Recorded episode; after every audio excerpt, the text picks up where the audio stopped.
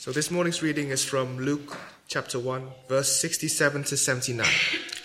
His father Zechariah was filled with the Holy Spirit and prophesied, Praise be to the Lord, the God of Israel, because he has come to his people and redeemed them. He has raised up a horn of salvation for us in the house of his servant David. As he said through his prophet, holy prophets of long ago, salvation from our enemies and from the hand of all who hate us, to show mercy to our ancestors, and to remember his holy covenant.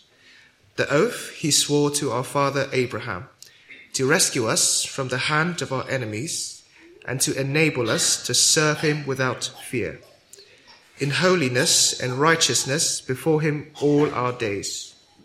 And you, my child, will be called a prophet of the Most High for you will go on before the Lord to prepare the way for him, to give his people the knowledge of salvation through the forgiveness of their sins, because of the tender mercy of our God, by which the rising sun will come to us from heaven, to shine on those living in darkness and in the shadow of death, to guide our feet into the path of peace.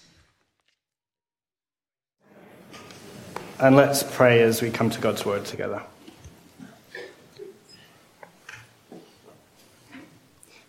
Father, we thank you for Zechariah. We thank you for his song. We thank you for Luke for recording these words for us. But we thank you that more than this, these are your words, your words to us, to all your people, including us here today. We pray that your Holy Spirit would be at work in each one of us here today. Help us to see this. Help us to see what you have to say to us through this. We pray this that you might be glorified in us, that we might be transformed as we know you more. In Jesus' name, amen. amen.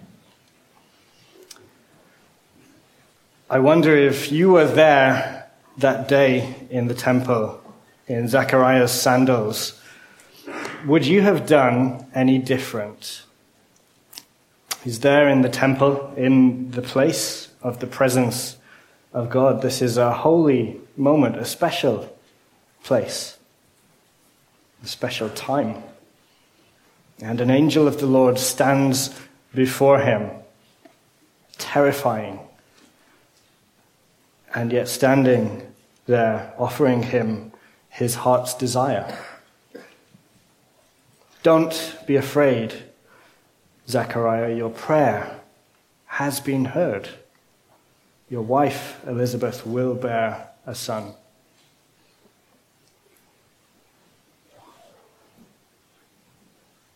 He's standing here in the temple of God, in the presence of God, with God, God's messenger right there, offering him the one thing that he really wanted and his answer is, How can I be sure? We're very old, you know. I think I can really understand Zechariah's response because I've been there too. I think in many ways we all have. So each time we read God's word, there is all this good news there are all these amazing promises, these wonderful, seemingly miraculous promises that Jesus makes to us, that the messengers of God who, who wrote these words down for us have delivered. It, all these wonderful promises if we only turn to Jesus. And each time we face a choice to believe or not, can God really turn everything in my life round so that everything that is bad at the moment, in some way, good will come out of it. Can God really forgive me everything, even that?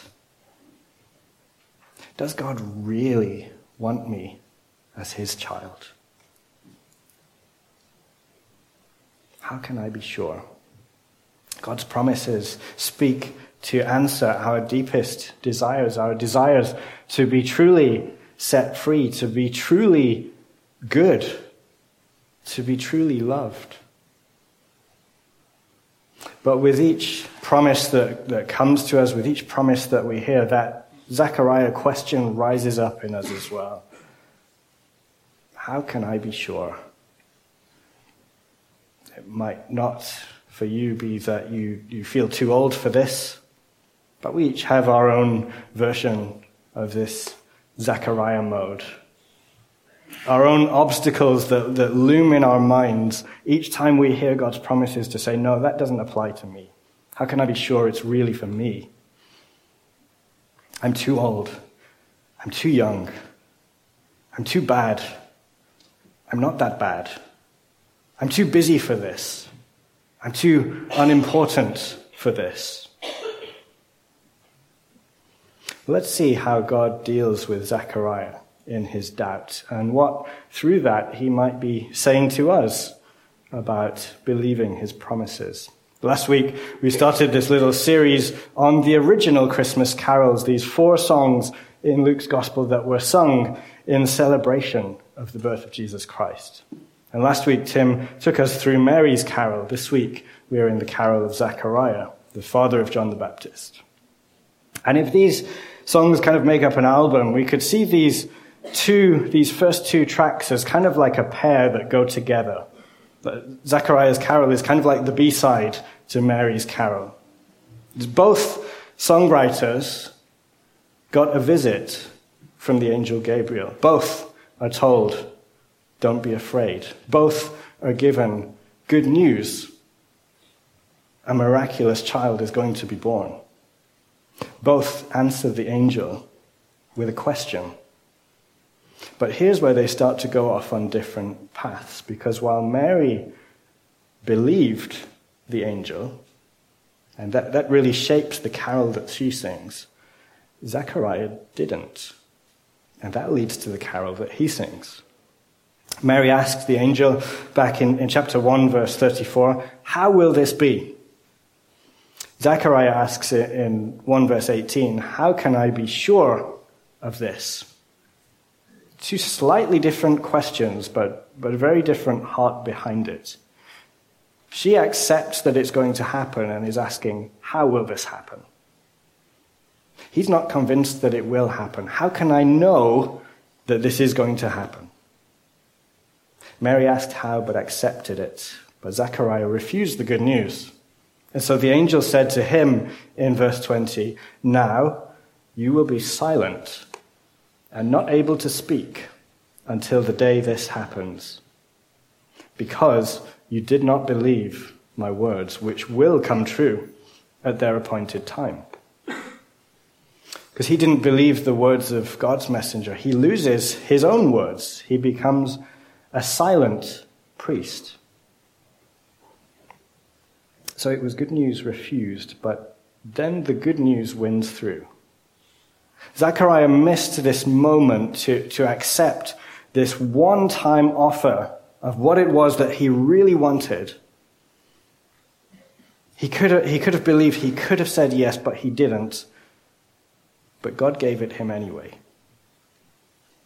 It, it, it was sort of like, like missing out on that great Black Friday deal that you you've been waiting for. That one thing you wanted, uh, but you just got really busy on the day, you forgot to make the order. But then a few days later, the, the package arrives anyway. Even as he closes Zechariah's mouth, the angel says, This is still on. This is still happening. My words will come true at the appointed time. And they do. The child is born. Isn't it a wonderful comfort that God's gifts to us don't depend on us perfectly believing in his promises all the time, every time. Luke tells us that, that overall, actually, Zechariah was a man who was righteous in God's sight. He kept the commands blamelessly. He prayed. He served God. And so the, the overall orientation of his life was of faith. He trusted God, but he just messed up in this one big moment. But God is kind. God is merciful. And he gives Zechariah the gift anyway. He also gives him this time to think about it, this time of silence Nine months of silence during Elizabeth's pregnancy as he waits. And just imagine your, your Zechariah in, in that silence. Imagine as it slowly dawns on you that you were wrong. You were wrong to doubt the good news that God had sent you. The, the moment you, you opened your mouth, you maybe tried to answer back to the angel, but, but no words came out. And you knew in that instant these words, Gabriel's words, had a power, they had a truth in them. And, and then the moment a few weeks later when you realized your wife, Elizabeth, even in her, her old age, was expecting a baby, and you'd know too that if all these words had been true, then so too was it true that you wouldn't be able to say a word about it. You wouldn't be able to say anything until it all happened.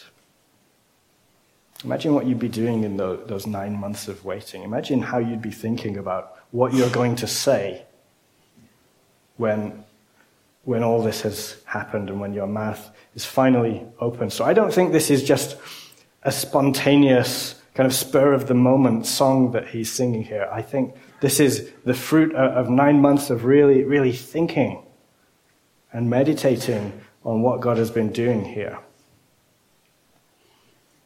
When Zechariah does speak, it's at the naming of his son. The son is called John just as the angel instructed. John means a gift of God. And as Zechariah recognizes the gift that God has given him, in spite of his not believing, his lips are opened to answer a question about what his son will be. And the silent priest is now a singing priest. Now, we've spent quite a while on the background to this song, because now we finally get to it, it helps us to hear, I think, two kind of musical themes which are playing all the way through this song. The first is the theme that God is reliable, that when God says something, his words are, are absolutely trustworthy. And the second is that God is merciful. This is what Zechariah has learned in his nine months of, of thinking and praying about this. He's learned from how God has dealt with his doubt. God is reliable. God is merciful.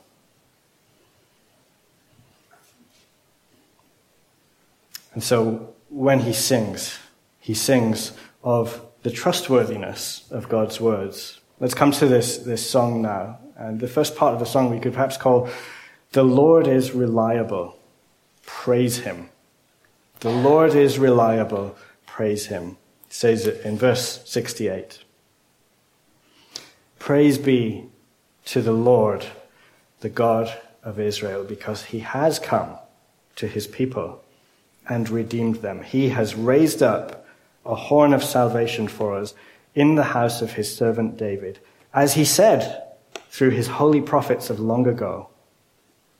Salvation from our enemies and from the hand of all who hate us, to show mercy to our ancestors and to remember his holy covenant, the oath he swore to our father Abraham, to rescue us from the hand of our enemies and to enable us to serve him without fear in holiness and righteousness before him all our days. The first part of the song is kind of a, a greatest hits of the history of, of Israel, their origin as a nation through God's promise to Abraham. The promise to their great king David of an even greater king in his line. And then perhaps a more subtle mention of the exodus, of the rescue from slavery in Egypt through that idea of being redeemed, of, of, being rescued from enemies so that we can go and serve the Lord without fear in holiness and righteousness. And all these moments in, in the big picture history of Israel become very present and real to Zechariah as he sees the same God is at work now, bringing all these things to their conclusion. The Lord is finally coming. God has raised up a horn of salvation. A horn was a symbol of a strong king.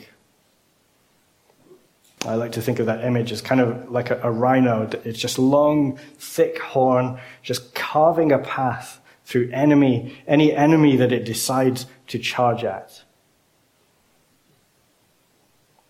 And so Zechariah sings of salvation, of being saved from our enemies and from the hand of all who hate us. But hear that, that theme playing in the background. It's not just that God is doing all this, but that he's doing it as he said he would.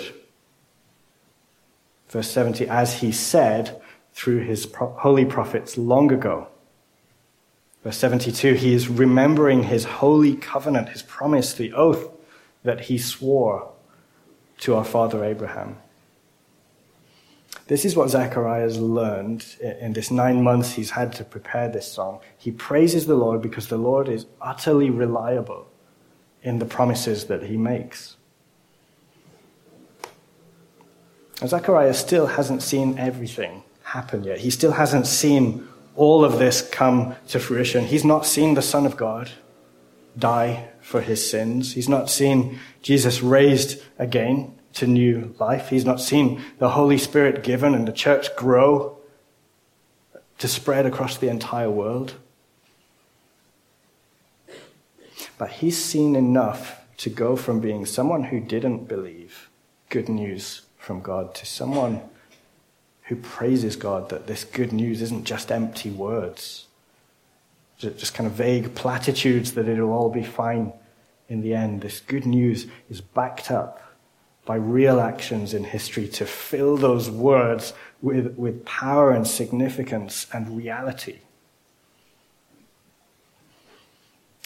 Could you sing a song like that? Or are your eyes fixed on the obstacles, on, on the reasons not to sing like that? The reasons why this might not be the case, why this might not be for you. If we want to sing like Zechariah, we need to fix our eyes on the great miracles the Lord has done in history and on the way that He's met us in each of our lives. We each have that story of how Christ has come to meet each one of us, to make it known to us that there is something to this, that God's promises can be counted on. We can look at all the evidence and then we can look at how God has made it true in our lives. And as we do that, we can join Zechariah. We can sing with confidence about what we haven't yet seen because of what we have seen. So that's the first part of the song. The Lord is reliable. Praise him. A title for the, the second part of the song might be the other thing that, that Zechariah has learned through all this. The Lord is merciful. Prepare for him. The Lord is merciful. Prepare for him. Verse 76. He, he turns his attention to the question of what his son will be. And you, my child, will be called a prophet of the Most High. For you will go on before the Lord to prepare the way for him, to give his people the knowledge of salvation through the forgiveness of their sins because of the tender mercy of our God, by which the rising sun will come to us from heaven, to shine on those living in darkness and in the shadow of death, to guide our feet into the path of peace. This is what Zechariah's son will do. He'll dedicate his life to preparing the way for the Lord.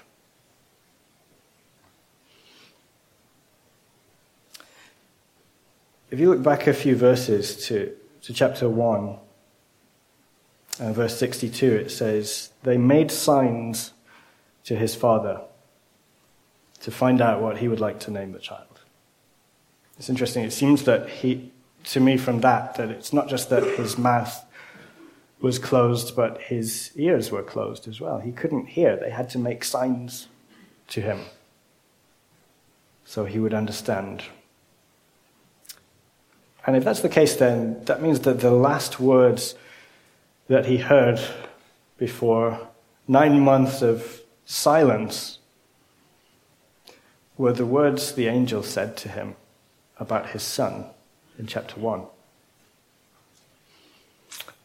Those words would be living in his head for the whole nine months, along with all the regret of not having believed, along with the, the being awed and humbled by, by God being merciful anyway. The angel's words about John in chapter 1, verse 16.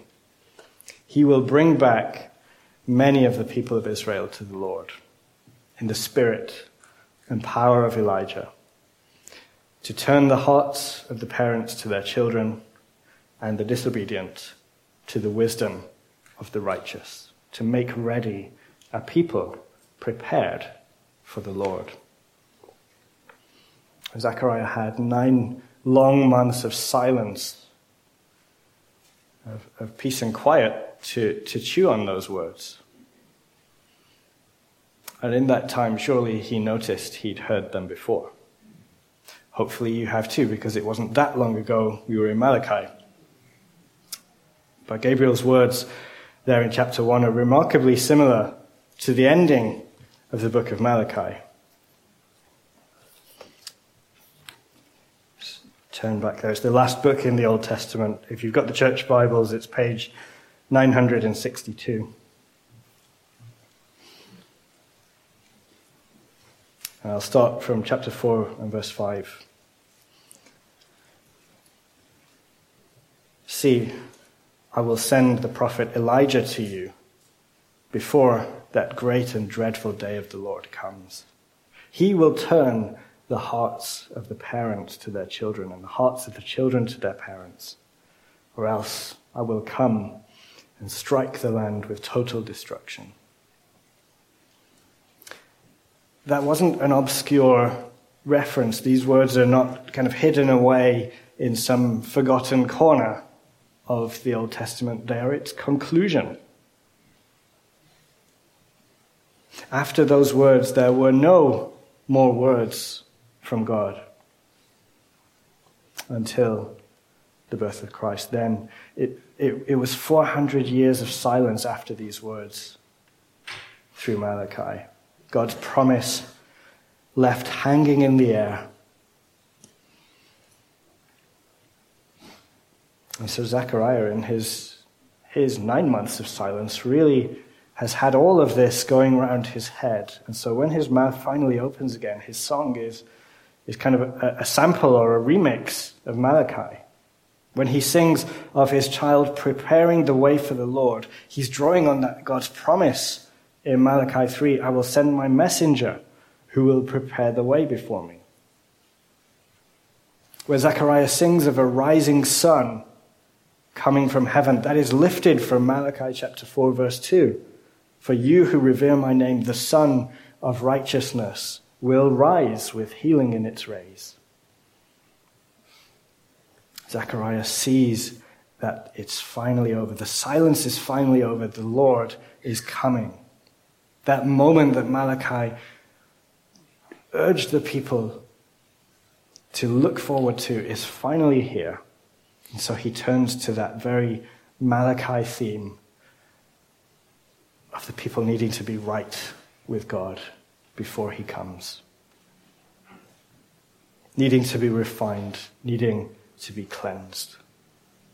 And this is what Zechariah's son will do. He will prepare people for the Lord. He will do that by giving them, in chapter 1, verse 77, giving them a knowledge of salvation through the forgiveness of their sins because of the tender mercy of our God.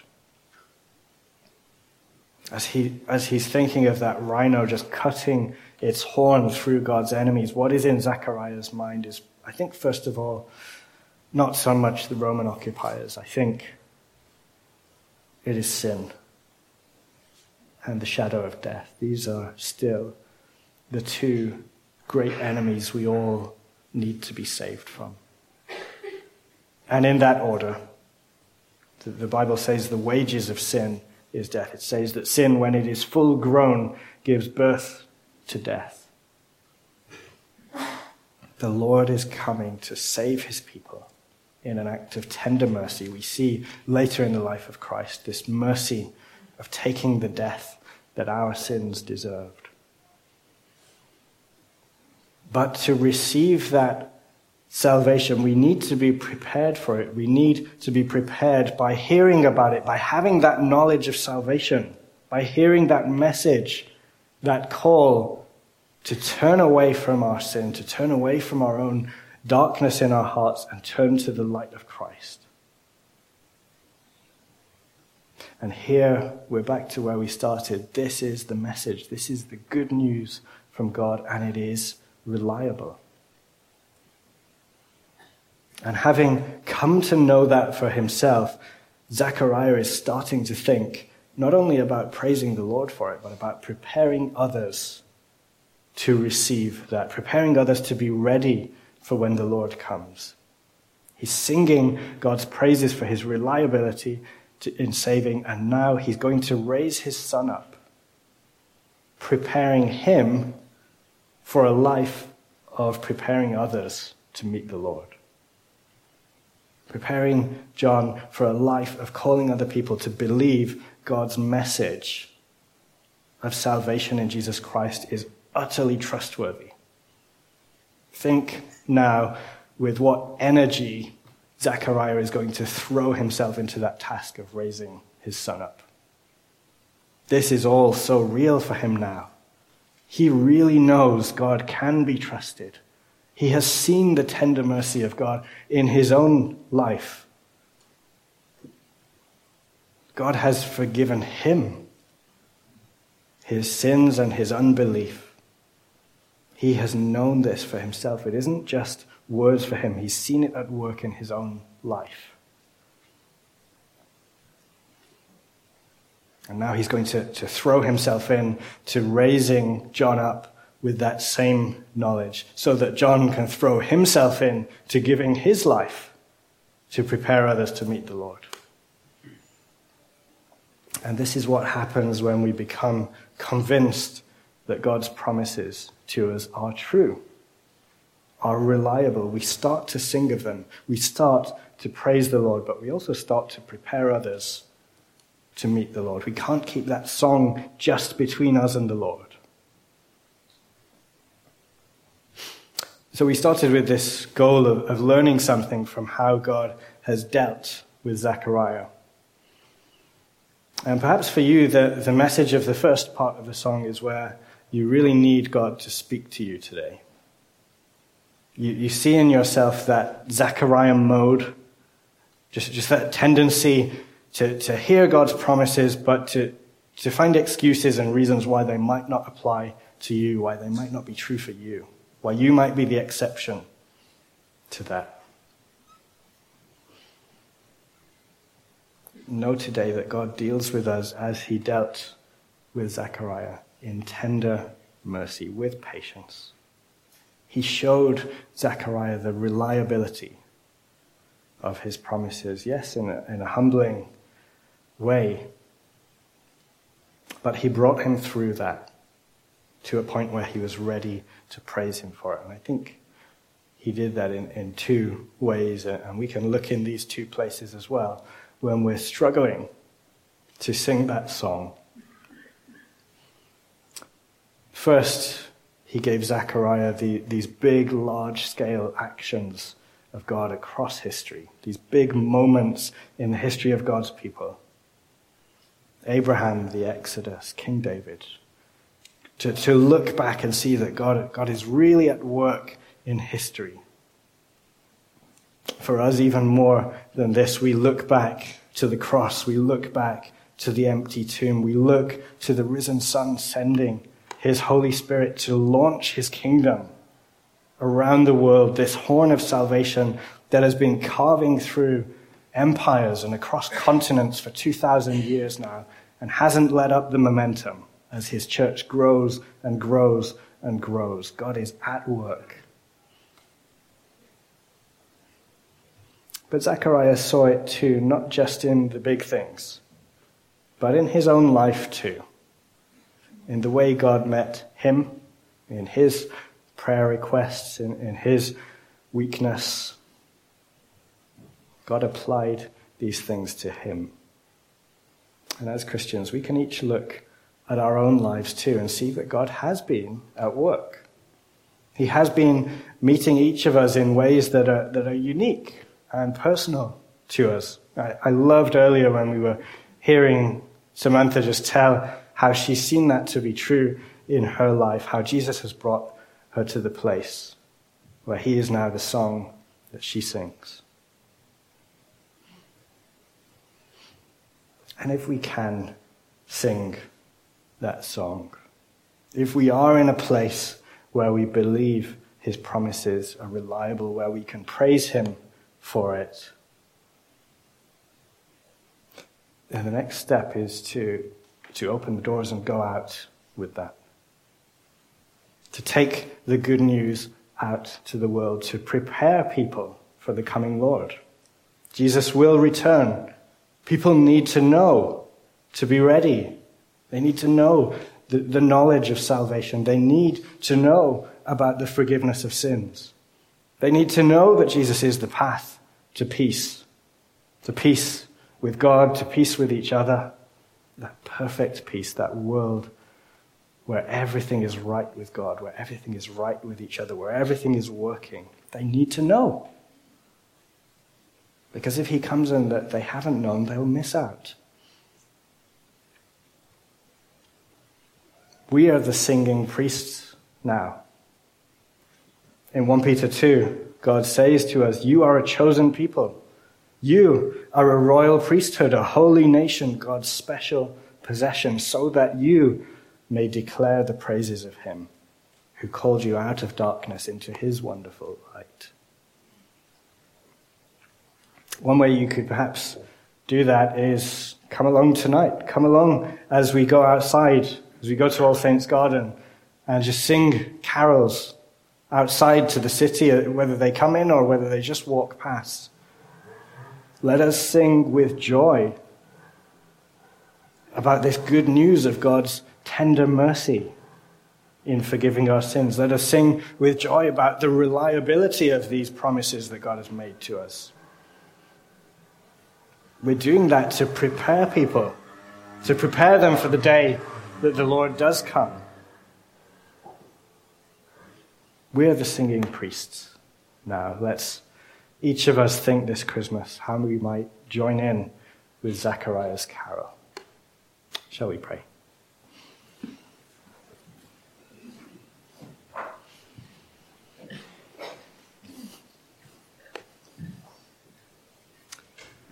Dear Father, we thank you that we see so much of your patience and kindness on display in the way that you dealt with Zechariah. Thank you that even though he doubted you, you proved yourself to be true. You proved your words to be reliable. Thank you that you deal with us in the same way. We pray that our hearts would be open, that we would be those